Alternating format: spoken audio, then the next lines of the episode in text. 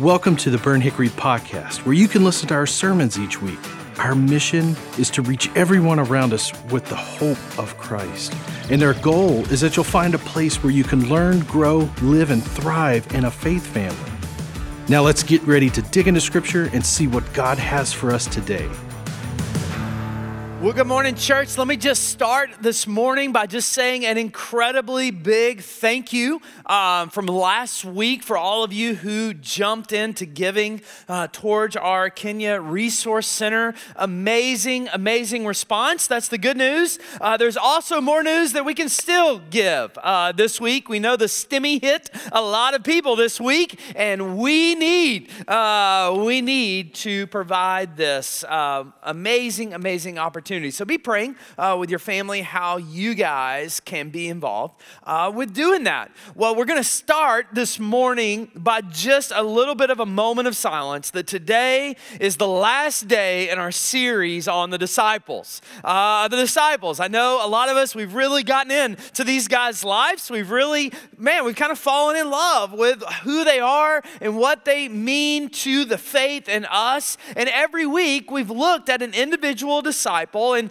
looked and seen how their life can point us in a direction of Christ. We've looked at each one of their lives, not all of them, but about seven of them over these last weeks. And we've looked at how their lives can kind of be transferred into our walk with Jesus, can encourage us. Well, this morning, Instead of looking at a disciple, we're going to end the series a little bit different and we're going to look at a event that affected all of these guys at one time and uh, still affects us today. Because here's what I know about you and me most of us in our lives, when we look back in our lives, there's about five to seven, maybe yours is a little more, events that have just totally shaped who you are probably about as much as the rest of just the, kind of the mundane activities of life. For me, I can kind of go back and look at a couple of them. I mean, the number one would be the day I was born, right? I mean, that's a pretty big day. For most of us, it was dark and then it was light and there it was. Uh, a lot of people staring at me, right? Remember it like it was yesterday. Uh, number two was the day that I gave my life to Jesus, that I surrendered my heart to the Lord. That day changed my life forever stepped from darkness into light. Remember it like it was yesterday. It was a revival service, a Tuesday night. And I mean, we were a good church family. We were at church on Tuesday. Uh, and I mean, we were at a revival. I just remember God calling me. Just remember that in my life. Number three, kind of day in my life was the, was the day that my brother was killed in a car accident. I just remember my faith that day because in most of those times, either you run away from your faith or you run towards it. Well, in the grace of God, I was able to run toward my faith that day. The fourth event that shaped me was on February 14th, the year 2000. We had just survived Y2K. Remember that? Uh, we just drained our bathtubs. Our computers were okay. Our gold was all in the safe. I mean, whatever you did, you youngsters, you don't know what I'm talking about. But it was a crazy deal. Uh, we all got weird about it. I, I, was in college. I didn't have any money anyway, so it didn't matter to me what happened. It didn't matter. I was like, well, okay, I'll still wake up. But in February, on February the 14th, Melissa and I, that was the day that we got engaged. Now, there's a little bit of a story to it because we had been dating for over three years at this point. Now, Melissa had gotten a little bit frustrated about this, uh, a little bit frustrated that things weren't moving quite as fast as she thought that they needed to be moving. So, in the way that only a good lady can do, she proverbially drew the line in the sand, amen, and said, Hey, where is this thing going? I got an investment into this thing and I just need to know. She didn't say that, but that's just basically how I remember the conversation. And I remembered I answered with one of what I thought was the best answer that I thought thought that I could come up with. And I looked her dead in the face without smiling, without stopping, without even thinking about it, and said, Well, Melissa, you have all the qualities of a girl that I want to marry. I thought that was a good answer.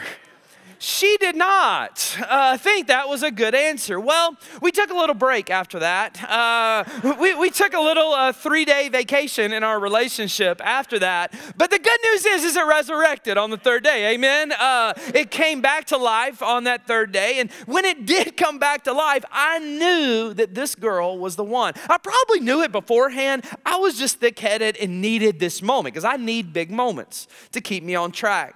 Well, anyway, months later, we made it through that little breakup deal. I don't know, it's happened. And then months later, on that Valentine's night, I remember we went out to dinner I took Melissa to this cabin outside of Carrollton. We were just gonna hang out for a little while, just me and her. I'd gone beforehand and made some preparations, took a dessert out there, kind of got a fire ready for us in this little bitty cabin. We went out and had a nice dinner, went out to this cabin. I lit the fire. We were having dessert. I mean, it was a Hallmark movie. Uh, I mean, I mean, it was Hallmark meets Lifetime all at once. The fire was crackling, the dessert was good. We're sitting sitting on the couch, and then all of a sudden, I put my plate onto the little table, and I got down on my knee. I reached under the couch because I was slick, had the ring already up under the couch because I knew this was going to happen. I pulled it out, opened it up, and I asked her to marry me that day, right there in that place. And guess what? She said yes. Uh, she said yes that moment. She put the ring on. There's like two people that clapped. That was awesome. She put the ring on her finger. And from that day forward, I want you to, I just want you to go with me in this. From that day forward, our relationship changed. You see, our commitment level changed. When Melissa put the ring on her finger, the ring of promise, when she placed it on her finger, from that point on, we looked to the day that we would get married. And listen, we got married. I know it's a surprise, but we did. And this is our 20th year as of January that she still loves me. I don't know why. And catch this, we've never broken up since. Uh, not one other time. Now, she's been mad at me a lot, but we've never broken up. Our relationship changed. From the moment the ring went on the finger, from the moment we said, I do, these two moments changed us. Listen, we're looking at an event in Scripture this morning that changed the disciples.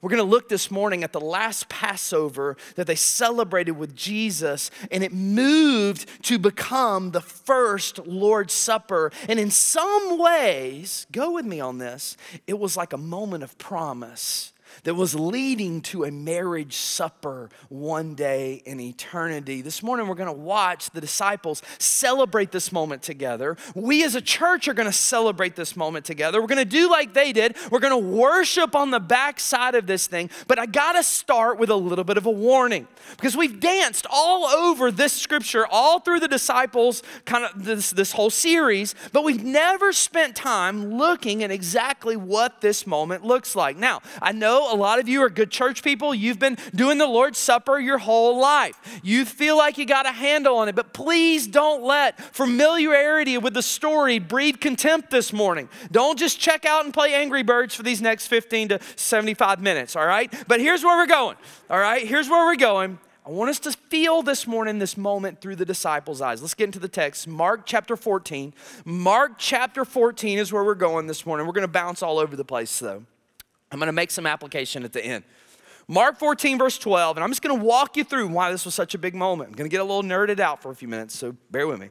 On the first day of the festival of the unleavened bread, when it was customary to sacrifice the Passover lamb, Jesus' disciples asked him, Where do you want us to go and make preparations for you to eat the Passover. Now, pause right there because you've got to remember that this is Holy Week. This is the week. Jesus is pointing towards the cross. He knows it's coming.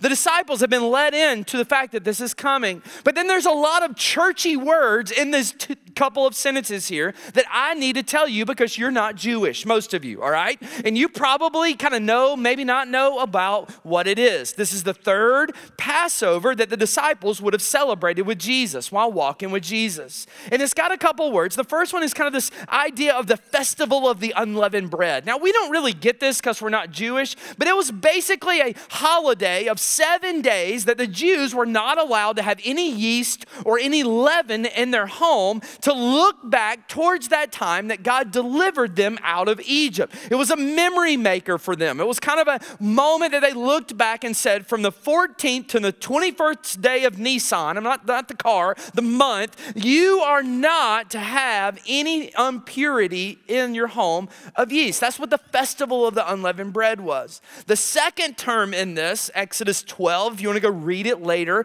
the second one is the Passover lamb. Or maybe if you want to get really smart with your friends, you can say the Paschal lamb. Now, this was a moment in Egypt that the Israelites, God told them to take a lamb, to slay this lamb, and on the last of the plagues that God sent to change Pharaoh's heart was the plague of death. And the only way that they would escape this death was by securing a lamb, by slaying the lamb, and putting blood on the doorpost and down the sides of their door so that the death angel, third word, would pass over them.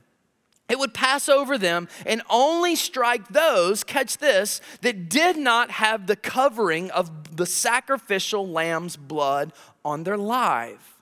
Now, there's some incredible foreshadowing in this. There's some incredible moments that we, as Christ followers, are looking at this, going, wait a minute, the shedding of Christ's blood on the cross is the passing over of me and my sins, covering my sins, pointing towards eternity. Well, this was God setting up the future of where Jesus would step in. This is what this festival was for. And listen, this festival, Exodus 12, you can read it all on your own, was celebrating the idea that the Israelites for 450 years had been in slavery in Egypt, but God delivered them out of Egypt by using this moment. So for 1450 years, the Israelites celebrated every single year the Passover, Festival of Unleavened Bread. You can marry them in your minds, it's okay, it doesn't matter. But they celebrated this feast of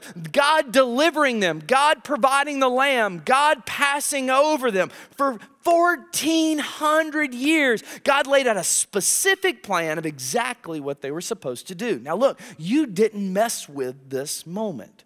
You didn't mess with the Passover. It was ordained by God, it was commanded by God, it was given by God, and it was the time that you were to celebrate what God did in your life. You didn't mess with this moment unless, of course, you are the Lamb of God. All right? Keep reading the story. Verse 13, it says this So he, Jesus, sent two of his disciples, telling them, Go into the city, and a man carrying a jar of water will meet you. Follow him. Say to the owner of the house, he enters. The teacher asks, Where is my guest room? Where I may eat the Passover with my disciples. He will show you a large room upstairs, furnished and ready. Make the preparations for us there. Now, there's two disciples that Jesus sends out on this task. It's Peter and John. We see that in the book of Luke. He tells us who they are. But they go into the city and then they find this guy that's carrying a water jar. Now, for us, that's like, oh, okay, that's cool, I can do that. But how do I know which guy is it that's carrying the water jar? Well, it's an easy answer in Jewish times because it would have been the only guy carrying a water jar because guys didn't carry water jars. That was not a male's role during this time. So we're beginning to see something take place here that maybe you've just glossed over. Jesus had already made plans as to to how he was going to tip off the disciples of what to do to make preparations. It says, Go to watch for this guy carrying a water jar, follow him to this house, and say to the master of the house. Now, if you're anything like me, you start asking questions of scripture, right? Well, who's the master of the house? Glad you asked. Because most scholars believe, this is this is Augustine and Origen and Hierapolis, most scholars believe the owner of the house is none other than John Mark. It's none other than Mark that's writing this scripture for us. In fact, that house, that upper room became the moment they had the Passover, became the moment that they celebrated after Jesus' death together, and it actually became kind of a hub of ministry in the book of Acts and became one of the first churches in Jerusalem that you can, chances are, still go visit today. So Mark is telling the story about this time that Jesus had worked out this clandestine plan of how he was going to have the Passover with his disciples. Now, there's something else to notice here, and that is that Jesus had already made these preparations. I don't know if you've ever noticed this before. But Jesus had gone ahead of his disciples and made plans for them. And here's what Jesus asked them to do I just want you to walk into the plans that I've already made for you. Now, little side note here that's a great way to operate in life, isn't it? A great way to operate in life is what? Ephesians 2:10 for we are God's handiwork created in Christ Jesus to do good works which what? Which God prepared in advance for us. We're seeing Jesus do this masterfully right here. Now, why did he do that? Well, I mean, first of all, if you just think about it, he couldn't let Judas in on the plan because Judas and all those religious leaders were hot on Jesus' trail to take him, to come and have their way and take him to the cross. Jesus knew that he needed this time with the disciples and his sovereignty. He knew that he wanted this moment. He also knew that he couldn't let the religious leaders know, and he knew that he just needed to make this moment happen. Look at verse 16. The disciples left.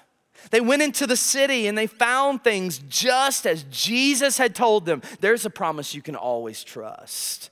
You're always going to find things that Jesus promises you. So they're prepared the Passover when evening came, Jesus arrived with the 12. I can just see him walking down the road, like, hey, we're here. Here, what do we do?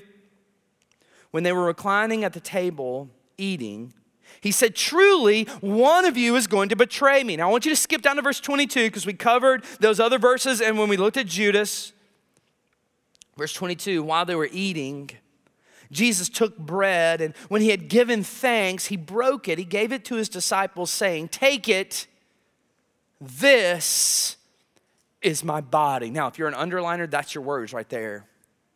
Because those six words had never been spoken in history.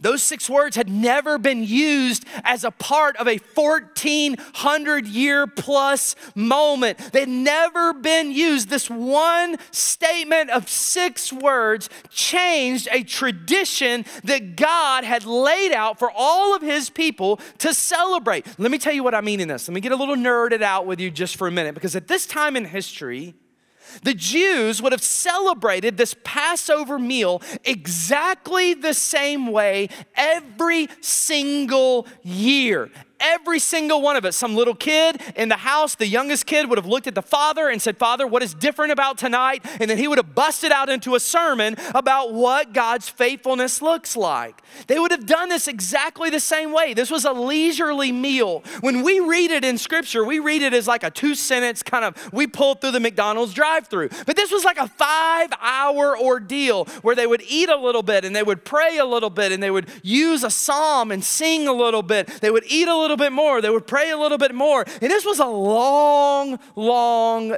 deal. So Jesus sends his disciples in to Jerusalem to make preparations for this meal. This meal was a beautiful meal has tons of symbolism, brings them back to the memory of what God had done. Because we people, we need memories and we need mile markers and we need moments in our lives of promise, right?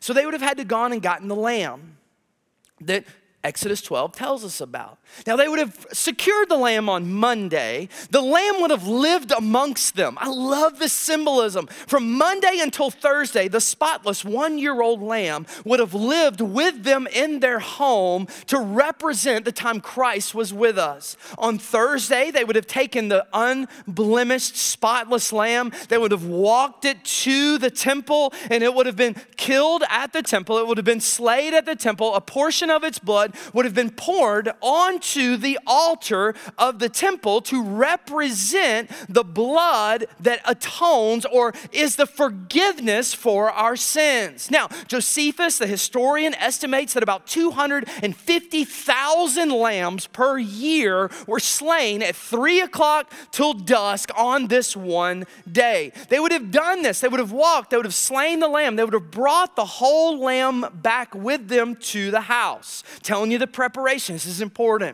They would have roasted the whole lamb, no broken bones, all right? No broken bones, roasted the whole lamb, put it onto the table, and the lamb represented the protection that God had given them from the last plague of death. Now, that's not where the preparation stopped. I'm telling you, there's a lot of prep. They would have had to gone and secured some unleavened bread.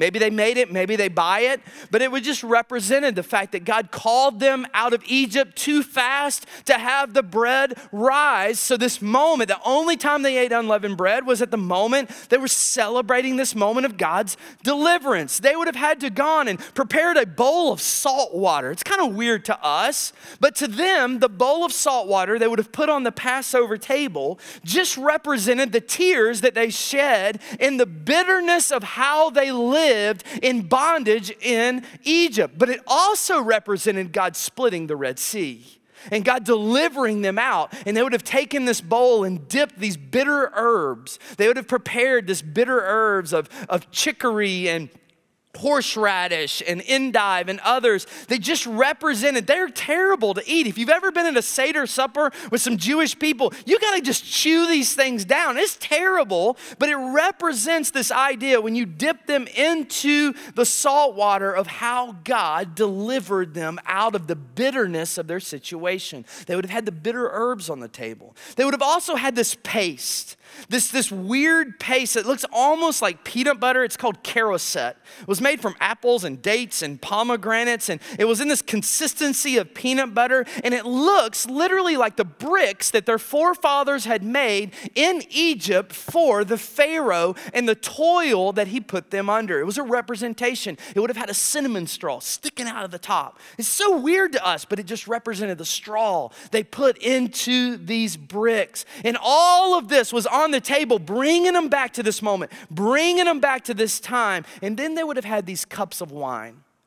They called them the cups of promise, the cups of hope. And they had different meanings. There was four of them, but we're only going to get to the third one. The first one was, was just this, this cup of promise. It's all from Exodus 6 if you want to go read it. It would have been the promise that God was delivering them out of the work burdens of Egypt and how God did that. The second cup was the cup of bondage, that God was delivering them out of bondage. So, what they would have done is the, the, the, master of the house, the adult of the house, would have passed them, and every time somebody in this circle would have drank this cup, it would have been a moment that they were telling God and themselves and them families that they were accepting this promise, that they were looking for the next promise. But at the third cup, the third cup is the cup of redemption. Now, I want you to really pay attention to this cup because the cup of redemption stood for the idea that God redeemed his people out of bondage and set them free into promise. You see, it was at the third cup that we check in at Matthew 14 22. You see, we don't read this, right? We read it through 21st century eyes. We're like, pull through that drive through, give me them elements, and let me get out the door. But at the third cup, Jesus says, Take this. This is my body. Take this. This is my blood. And when did he do it? At the cup of redemption. Why? Because that's what Jesus has done for us. And what is the third cup telling us? Jesus is taking the focus off of solely looking backwards at an Israeli and Egyptian deliverance, and he's placing it on a deliverance for all mankind. That's what he's doing right here.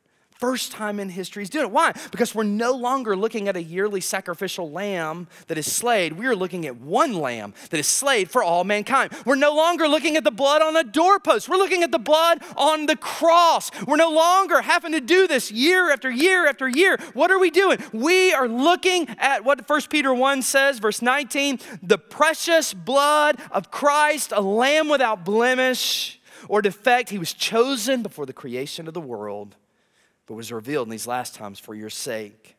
Look at Hebrews 10 12. It says, But our high priest offered himself to God as a single sacrifice for our sins, good for all time. And then he sat down at the place of honor at God's right hand. This is the third cup. It's the third cup. Five hour meal, we get it in two verses. Two verses. But you got to feel the weight because Jesus knew what was coming. He knew he was about to be betrayed. He knew he was going to the cross. He knew that he could stop this at any moment. But he knew these little lambs weren't going to do it for all time. It was him, the Lamb of God. The Lamb of God. What did he say? This is my body. Never been said before. Keep going in the story, verse 14, verse 22. Let me read it again. While they were eating, Jesus took the bread, and when they had given thanks, he broke it. He gave it to his disciples, saying, Take it. This is my body. Then he took the cup. Here comes. Here comes the cup of promise, the third one, the cup of redemption. And when he had given thanks, he gave it to them, and they all drank it. You know what that means? They're all receiving the promise. They're all celebrating the promise. They're all saying yes to the engagement. Look, he said, verse 24, this is my blood of the covenant, which is poured out for many. And he said to them, Truly, I tell you, I will not drink again from the fruit of the vine until that day I drink it new in the kingdom of God. Then they sang a hymn and they went to the Mount of olives. What are we seeing? We are seeing for the first time in history, God, Jesus, give them a new promise of redemption. That's what that word covenant means. It's just a big Bible word that just means promise. It's a new promise that is not built on works, that is not built on little lambs, but is built on the hope and the love of the big lamb, Jesus, broken body and blood. Now, look, I, I can't do the story justice in 50, 60 minutes. I just can't. But what I can do is I can give you a couple truths that I hope God can stir in your hearts this week that the Lord's Supper gives us. This moment of promise that they're having. Number one is this the Lord's Supper teaches us, number one, that remembrance shapes our current trajectory. What does that mean? That means when I'm looking back at what God has done for me, it shapes where God is taking me. It can shape the decisions that I make as I'm going forward because I'm remembering what God has done in my life. And here's what I know about myself and some of you the longer I'm a Christian, the longer I've walked with Jesus, the more I need God to remind me exactly what He has done for me. That's what this moment is about that we're about to have. I love Luke's account in Luke 22 7. Look what Luke says. It's what we engraved on every old school communion table. And he took the bread, he gave thanks, and he broke it, and he gave it to them, saying, This is my body that is given for you. Now, catch this do this in remembrance of me. You see, when we truly remember exactly what God has done for us, it always points us in a direction that truly honors God. That's what the Lord's Supper is about. It's remembering that Jesus took my place. Psalms 103, verse 12, as far as the east is from the west, he has removed our transgressions from us. When we realize exactly what God has done for us, it changes us. Colossians 1:13, for he has rescued us from the dominion of darkness and brought us into the kingdom of the Son he loves. Watch this, in whom we have redemption, the forgiveness of sins. This is what the Lord's Supper does. It enables us to look back and re account for what course we're walking on. But it doesn't stop there. The Lord's Supper teaches us, number two, that proclaiming Jesus' death gives us hope. it gives us hope. You see, we look back and it reshapes our direction, but then when we proclaim Jesus' death, it also gives us an incredible hope. Now, this is this is kind of it's kind of hard to understand because it's really hard to celebrate death. I mean, I'm not really sure how many of you get into the death thing, but probably not many of you. But it's okay to celebrate Jesus' death. I know it's counterintuitive, but we can celebrate Jesus' death. Why? Number one, because he didn't stay dead. He didn't stay that way, so we can celebrate it. Number two, because he's now returned to his rightful place at the right hand of God, interceding for you and me. The only way that could have happened is if he would have died, gone back to heaven. Number three, his death was for you. It wasn't for him, it was for you. We can celebrate that. And number four, we can celebrate it because that was the only way to get out of this old system of hope and move into this old system of love. You see, that's what Jesus did. 2 Corinthians 5:21 God made him who had no sin to do what? To become sin so that we may become the righteousness of God. You are righteous because the lamb has cleansed you. It's the only blood that makes you white as snow. Only blood. We can celebrate his death and I love this idea because we don't look back onto a doorpost that is stained, we look back onto a cross that is stained for you and for me, and it gives us hope. You know, the third thing the Lord's Supper teaches us is that, is that self examination pushes us to walk towards Jesus. You see, self examination, when I am really honest with myself, which, side note, is not very often because we're really good at faking it, especially to ourselves. Self examination, the Lord's Supper teaches me when I take a moment and look introspectively at who I am, it points me to walk towards Jesus. We kind of glossed over it today, but this is the moment that when Jesus looked at his disciples and was like, hey, one of you are going to betray me. What did it force the disciples to do? Mark 14, 18. While they were reclining at the table and eating, Jesus said, Truly, one of you will betray me one who is eating with me. They were saddened, and one by one they said, Surely you don't mean me. You know what that really means? They're actually looking at themselves at this point because of what Jesus had just said to them, going, I don't want to be that. I don't want to do that. I don't want to fall into that. I need to look inside of myself. This is what communion is about.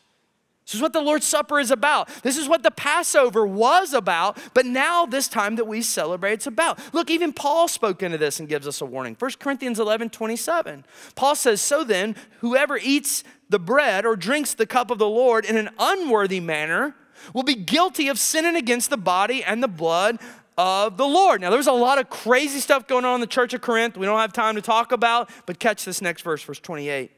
Everyone ought to examine themselves before they eat of the bread and drink of the cup. You see, when we hold the cup and we hold the bread in our hands, what we're doing is we're allowing that to examine us in light of what He has done for us. It points us in a direction. You see, the Lord's Supper is a moment for all of us to have this spiritual check in. It teaches us that. But here's number four Number four thing that the Lord's Supper teaches us is that anticipating eternity shapes our earthly decisions. Anticipating eternity shapes our earthly decisions. Matt, what do you mean? What do you mean by that? I want you to watch, all right? I know we've said it a few times because what did Jesus do? Jesus looked back on the past, right? Celebrating the deliverance out of, out of Egypt. He looked at the present, right? He's looking at this present going, hey, this is my body. It's going to be broken for you. It's going to be shed for you. In, in like 24 hours from the time they were having this meal, this was happening. But then also, Jesus points to the future. He points to the future. I want you to see it. Don't miss it. Verse 25 says, Truly I tell you, Jesus says, I will not drink again from the fruit of the vine until that day when I drink it new in the kingdom of heaven. What is Jesus doing? Jesus is not only looking back, he's not only looking present, Jesus is looking to the future at the day when his kingdom comes, at the day when he returns, at the day when all believers are at the Revelation 19, the supper, the marriage supper of the Lamb. All right, catch this. Don't miss this. Revelation 19, you can read it later where Jesus, with his bride, who's his bride? It's the church, right? Where we sit down with Jesus and we celebrate this meal that we're about to have, this moment that we're about to have with the one who's provided it for us. And no longer will it be a promise that we have to have faith in, it will be a reality that we live the rest of our days in the rest of time in. And I love this. It's where Jesus says, and at that supper of the Lamb, the marriage feast of the Lamb. We will do this together. Let it shape your life. Speaking of marriage, see, when I gave Melissa the ring, she accepted. She put the ring on her finger and she's worn it ever since. At the day we got married, I've worn mine ever since. But if you were Jewish and you were getting engaged, things went a little bit different for you. Let me just describe it for you for a moment. The guy would have walked to the future bride's house with his father. They would have got to the gate of the house, they would have knocked on the gate. The father and the bride to be would have come out into the courtyard. They would have negotiated what is called a bride price at that point, or a dowry in some societies. So they would have gone back and forth, and the groom would have put a value, so weird, on how much this girl is worth. They would have negotiated this price, and at that moment, the father of the groom would have paid the bride price. Now, follow me with me where this is going. They would have had this moment together, and then once the bride price was, was situated, the groom would have brought out a cup of wine, a cup of promise. Catch this, he would have handed it over to the bride, and if she would have drank a drink of that wine, it was a momentary time where that deal was sealed. It was promised, it was made at that very moment. The bride would have gone back inside, the groom would have gone back to his father's house at this moment. He would have built a room onto the side of the house for a year, maybe even two, however long it took him. When the room was made, when the time was right, when the preparations were there, the groom would have got his guys together. They would have marched probably in the middle of the night all the way back to the bride's house. When they got outside the quarters, they would have blown this huge ram's horn to start the party of taking his bride home to the marriage event. Catch this, catch this. Oh, this is so good, the Lord's Supper. What is Jesus doing right here? He's given the cup of wine of promise to his bride, the church. Jesus is going back to the Father to prepare a place. He will come back one day, blow the horn, the big horn, not just this little ram's horn, over this world. He will then take us to the what? To the marriage supper of the Lamb. Why? Because of the promise of redemption. That's the Lord's Supper. This is what we do. We just gloss over this so much. We just kind of read these two verses. We're like, yeah, let's hurry up and take this stale stuff. No. This is what it is. The cup seals the commitment. Looking back, looking now, looking forward. Which leads to the fifth thing the Lord's Supper shows us, and that's that worship is always a response of meeting with Jesus. Always a response. Always, always. The disciples' minds were blown at this time. Look, ours aren't. We've been reading this our whole lives. Theirs were. Look at what happened next. Verse 26. When they had sung a hymn, you can write the hymn above that if you want. I'll show you in a minute. They went out to the Mount of Olives. What did they do? They sang a hymn of what? They sang a hymn of worship. See, during this meal, they would have sang every psalm from 113 all the way to 118. This moment would have been them singing the Hallel. It's, the, it's Psalms 118. Spent some time summarizing it this week because I knew I was going to be running over. Let me just read you my summary of Psalm 118 of what these guys would have sang together, and then we're going to celebrate this meal together. This is the disciples. This is Jesus. They said these words Give thanks to the Lord, for he is good. His love endures forever. Psalm 118.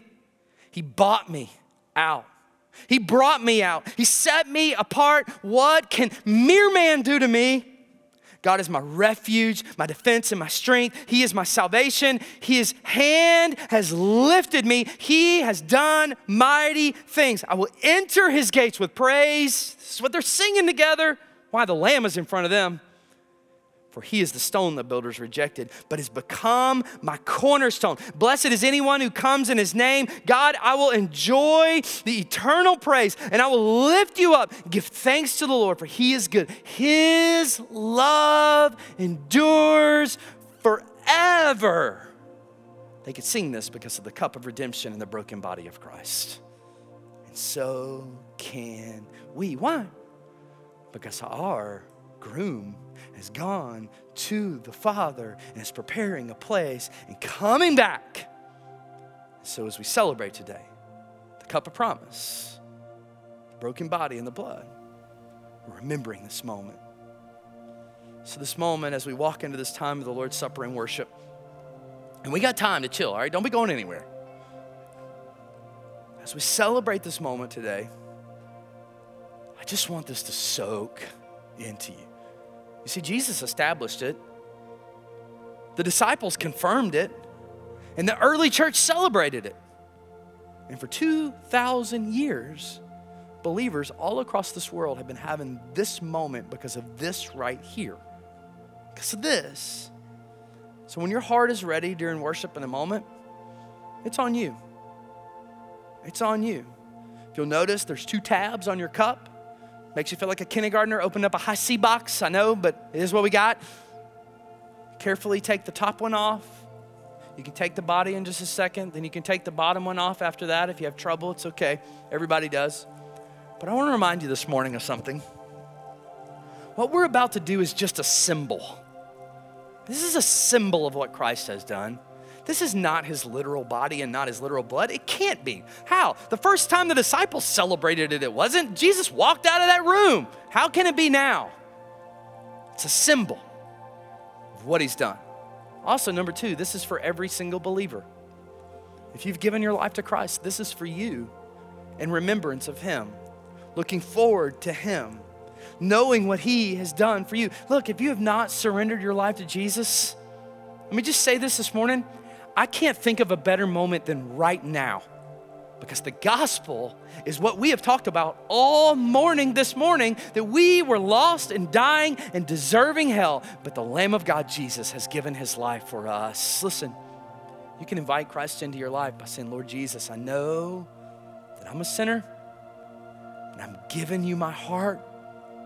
Come into my life and forgive me that's you this morning, you've never taken that step, look, you can take that step right now. Later on, you can let us know about it. We'll flash up a, a next step slide just a few minutes. But for now, I want you to know this this is a believer's meal. If you're not a believer, this is a family occasion. We love you, but this one's for us. I want you just to spend a moment really, really, really letting God pour into you. Let me just read this. I'm going to get out of the way for worship. 1 Corinthians 11, Paul said it like this For I received from the Lord what I also passed on to you. The Lord Jesus, on the night he was betrayed, he took the bread, and when he had given thanks, that's what I want you to do, he broke it and said, This is my body, which is for you. Do this in remembrance of me. Verse 25, in the same way, after supper, he took the cup, saying, this cup is the new covenant in my blood. Do this whenever you drink it in remembrance of me. For whenever you eat this bread and you drink this cup, you proclaim the Lord's death until he comes. Lord Jesus, as we walk into this moment, that individually, all over this place and in homes, that we celebrate this time together. God, I pray there is a sweetness in looking back at what you've done, looking at what you're doing right now, and pointing our face towards eternity, Lord Jesus, where you will deliver us. It's in your name we pray, Jesus. Amen. Enjoy your worship moments on your own. When you are done with your elements and you want to stand and worship, we're going to spend some time in this, and I'll close this up just a few minutes. Thanks for listening to this week's sermon. Were you inspired? Maybe you've got questions. Do you want to know more about Jesus? Then we'd love to hear from and connect with you. So take the next step with us by visiting burnthickory.com/next. Again, thanks for listening, and hey, stay tuned by subscribing and stay up to date by downloading the Burnt Hickory app.